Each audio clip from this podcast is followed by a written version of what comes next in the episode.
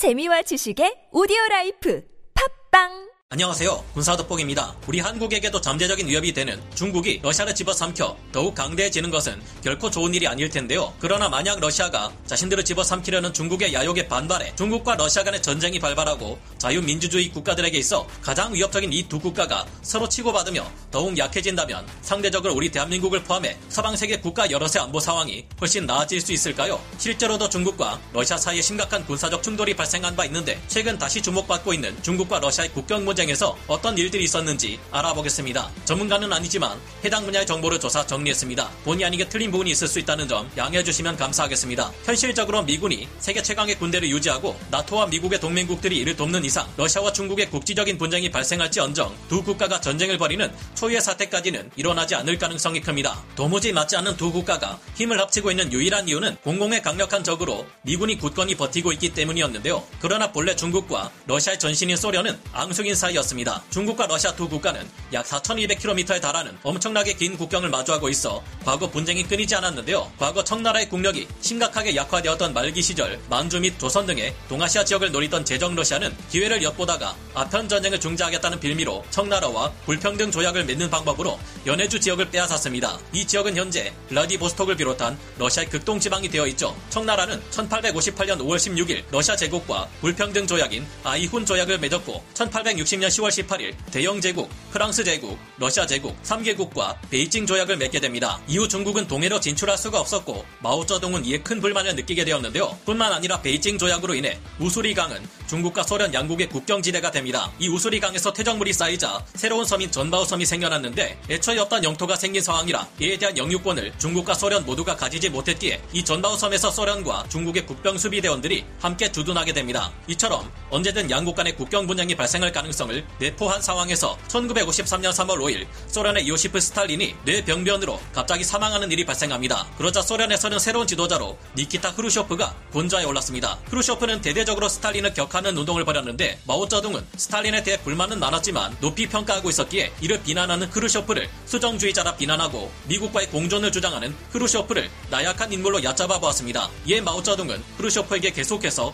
모욕적인 행동을 이어갔고 핵무기를 두려워할 필요 없다는 주장을 계속해서 핵전쟁을 방지하려던 크루쇼프의 계획에 해방을 놓았는데요. 사회주의의 이인자였던 중국은 크루쇼프와의 관계가 악화되면서 소련의 종주권을 더 이상 인정하지 않게 되었고 자신들이 소련을 대체하여 지도력을 행사할 수 있다고 과시하며 소련 지도부의 분노를 샀습니다. 소련과 중국의 관계는 크게 악화되기 시작했고 대약진 운동 절정기가 되자 소련은 모든 기술 고문 등을 중국에서 철수시키며 중속 결렬이 발생합니다. 양국의 동맹 관계가 사실상 청산되어 버린 것이었죠. 이때부터 소련 공산당은 소련 각급 당 조직과 전체 공산당원에게 보내 는 공개 서신을 발표해 중국의 지도자 마오쩌둥이 착오적이고 치명적인 정책으로 사회주의 국가 간 상호관계의 원칙을 위배했다고 맹비난했습니다. 한편 중국도 이에 맞서 미국, 인도, 유고슬라비아 등과 힘을 합치며 소련이 사회주의 중국과 모든 마르크스 레닌주의 정당에 대항해 수치스러운 연합전선을 형성했다며 비난했습니다. 동시에 문제의 전바우섬에서도 실질적인 긴장이 고조됩니다. 이 섬은 우수리강 하류의 중소 국경지대에 있는 길이 이 킬로미터, 폭 팔백 미터의 작은 섬이었지만 국경 분쟁에 휩싸이게 됩니다. 소련은 중국 과의 새로운 국경 조약을 체결하고 러시아 제국 시절의 경계선을 수정해야 한다는 생각을 가지고 있었는데요. 이 과정에서 중국과 소련 양국은 국제법상 관례에 따르기로 동의했습니다. 그런데 이에 따르자면 전바우섬이 우수리강 본류에서 서쪽에 위치하기에 엄연히 중국 영토에 속했는데요. 그런데 막상 천구백육십이년 시월 러시아의 지도자 크루쇼프는 중국과의 국경회담 계획을 파기하게 됩니다. 그러자 중국에서는 새로운 국경회담이 진행되지 않았지만 이전에 소련이 국제법상 관례에 따르겠다고 했고 그 관례에 따르자면 전바우섬은 중국 영토라는 주장을 하게 됩니다. 이렇게 되자 이전까지만 해도 원만한 사이였던 양측 국경수비대 장병들은 이내 전바우섬의 영토를 두고 서로 싸우기 시작합니다. 이 과정이 참 기가 막힌데 처음에는 중국군 병사들이 마오쩌둥 어록을 들고서 소련군 병사들에게 크루쇼프는 수정주의자라 비난하며 신경전을 벌이다 결국 양국 수비대원들 간의 패싸움으로 번지게 됩니다. 영양 상태가 허약했던 중공군들은 체격이 훨씬 크고 힘도 좋은 소련군 병사들을 당해내지 못해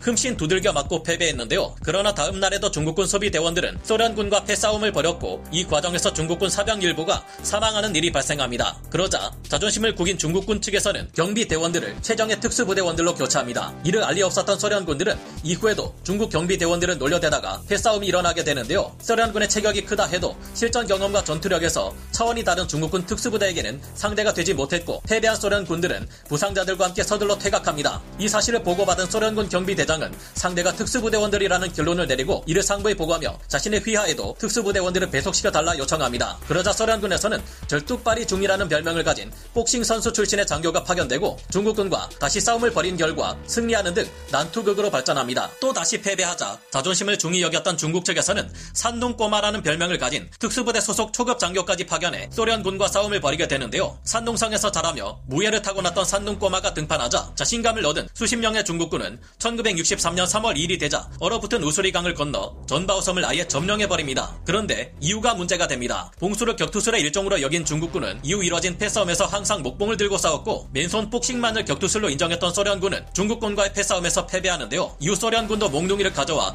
다시 싸움을 벌였지만 전문적으로 봉수를 익혀 목봉을 마치 자신의 신체에 다루듯 능숙히 사용하는 중국군을 상대하기는 무리였습니다. 이처럼 상황이 불리해지자 참다 못한 소련군 중위가 갑자기 권총을 꺼내들어 발사합니다. 중국군 장교가 이에 쓰러지자 중국군 측에서도 너도 나도 총을 꺼냈고 결국 소련군과 중국군은 총격전을 벌이기 시작합니다. 본격적으로 무기가 사용되자 박격포까지 가세하면서 상대편도 증원군을 통해 중화기로 맞섰고 서로가 큰 피해를 남긴 후에야 전투가 중단되었는데요. 산둥꼬마는 일곱 발의 총격을 맞고도 운 좋게 살아남았지만 중국군의 주장에 따르면 네 대의 소련군 차량에서 칠십여 명이 선제 공격을 해왔다고 주장했습니다. 소련군 측에서는 중국군이 기습했으며 이 과정에서 소련군 삼십 명이 전사하고 열네 명이 중영상을 입었다고 합니다. 정치권에서도 천구백육십삼년에서 천구백육십사년 사이 중국은 소련이 중국의 극동지역과 다른 인근 지역을 빼앗아갔다며 맹비난했는데요. 천구백육십사년 소련의 지도자는 후르쇼프 대신 브레즈네프가 되었고 그는 중국과의 관계 개선을 시도했지만 이마저 만취한 소련의 국방장관 로디온 말리노프스키에 의해 박살이 나버립니다. 그는 모스크바를 찾아온 중국의 저우원라이에게 우리가 크루쇼프를 쫓아낸 것처럼 당신들도 낡은 더신인 마오쩌둥을 쫓아내시오 라고 말했고, 이 말에 저우원라이는 격노하며 연회장에서 퇴장해버렸습니다. 다음날 러시아의 브레즈네프가 직접 저우원라이를 찾아가 사과했지만 소용없었고 자존심이 상한 브레즈네프 또한 정상회담을 거부해버렸고 이후 중국과 소련의 관계는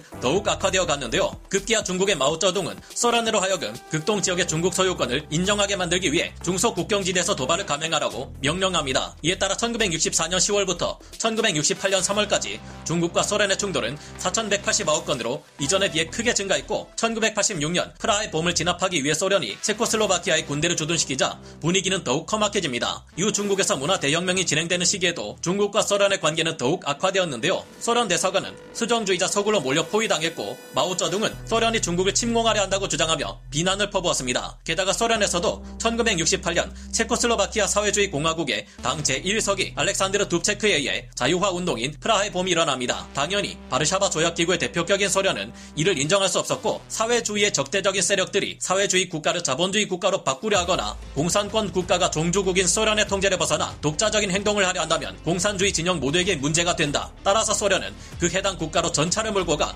반동 분자들을 날려버려도 문제될 것 없다 라는 내용의 브레즈네프 독트린을 발표하기에 이릅니다. 이는 사실상 소련의 지시를 따르지 않는 중국에게도 소련이 군사력을 동원해 전쟁을 벌일 의도가 있다는 것과 같았기에 중국의 불만은 더욱 커지게 되는데요. 급기야 천구백육십구년 삼월 십오일 믿을 수 없는 대규모 전투가 벌어집니다. 중국의 지도자 마오쩌둥은 국경 분쟁에서 주도권을 차지하기 위해 소련을 공격할 것을 지시했고, 이에 따라 삼월 십이일 전열을 가다듬은 이십사 보병여대 예가 오천 명 병력이 국경에 집결합니다. 이에 맞서 소련군도 전차와 장갑차 등을 대기시켜 맞섰는데요. 삼월 십오일 중국군 보병부대가 소련군을 향해 돌격했고 오전 열한시 삼십분에 전바오섬을 점령합니다. 그러나 소련군 측 야신 중령이 이끄는 차량화 소총부대 소속의 비티알 육십 장갑차 여덟 대가 나서자 중국군은 모두 격퇴당하고 마는데요. 중국군은 이에 맞서 적과 섞여 들어가 적을 교란시키는 대합 전술로 맞섰고 이를 통해 네 대 비티알 장갑차를 격파했으나 결국 패퇴할 수밖에 없었습니다. 오후 두시 중국군 박격포가 준비 포격을 가하고 중국군 한 개 대대가 대규모 공세를 가해왔습니다. 자신들에 비해 열 배에서 열다섯 배는 되는 병력이 돌격해오자 야신 중령은 소련군을 철수시켜 부대를 재편성한 뒤 다시 전투에 나섰는데요. 소련군의 비티알 육십 장갑차 두 대가 더 파괴당했지만 소련군의 레오노프 대령은 티 육십사 전차 네 대로 이뤄진 전차 소대로 반격을 가했습니다. 이 과정에서 선두에서 레오노프 대령이 타고 있던 티 육십이 전차가 중국군의 알피지 투 대전차 무기 공격에 의해 파괴됩니다. 레오노프 대령은 탈출하려 했지만 중국군 저격수에 의해 그만 희생되고 마는데요. 오후 네시가 되자 탄약도 고갈되었고 장비를 많이 파손당한 야신 중령의 소련 측 부대는 전바오섬을 떠나야 했습니다. 그러나 이후 소련군의 백삼십오 차량화 소총 사단 예가의 비엠 이십일 그라드 다연장 로켓들이 중국군의 보복 포격을 가합니다. 이 때문에 중국군 이십사 보병연대 지휘소 그리고 야전기지 및 포병 진지들이 크게 파괴되어 막대한 피해가 발생하는데요. 중국군 포병과 박격포 부대들도 소련군을 공격했지만 이들은 금세 위치가 발각되어 소련군 포병 부대에 의해 완전히 박살이 나버립니다. 오후 다섯 시 십 분이 되자 후방에서 대기하고 있던 소련군 백구십구 차량과 소총사단 예가 대대 병력이 반격을 통해 전바오섬을 점령한 중국군을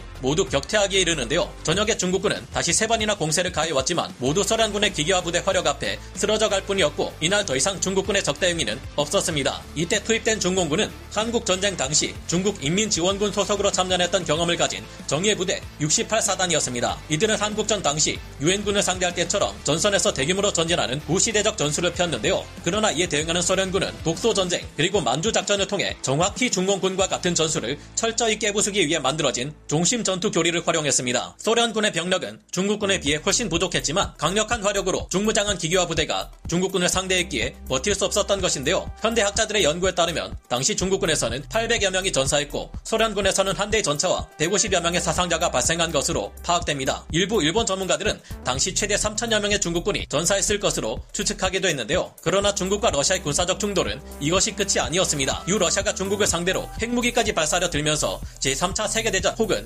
제한적 핵전쟁으로 번질 수 있을 만한 초유의 사태가 발생하는데요. 이에 대해서는 다음 시간에 이어 마저 말씀드리는 것이 좋을 듯 하네요. 오늘 군사 돋보기 여기서 마치고요. 다음 시간에 다시 돌아오겠습니다. 감사합니다. 영상을 재밌게 보셨다면 구독, 좋아요, 알림 설정 부탁드리겠습니다.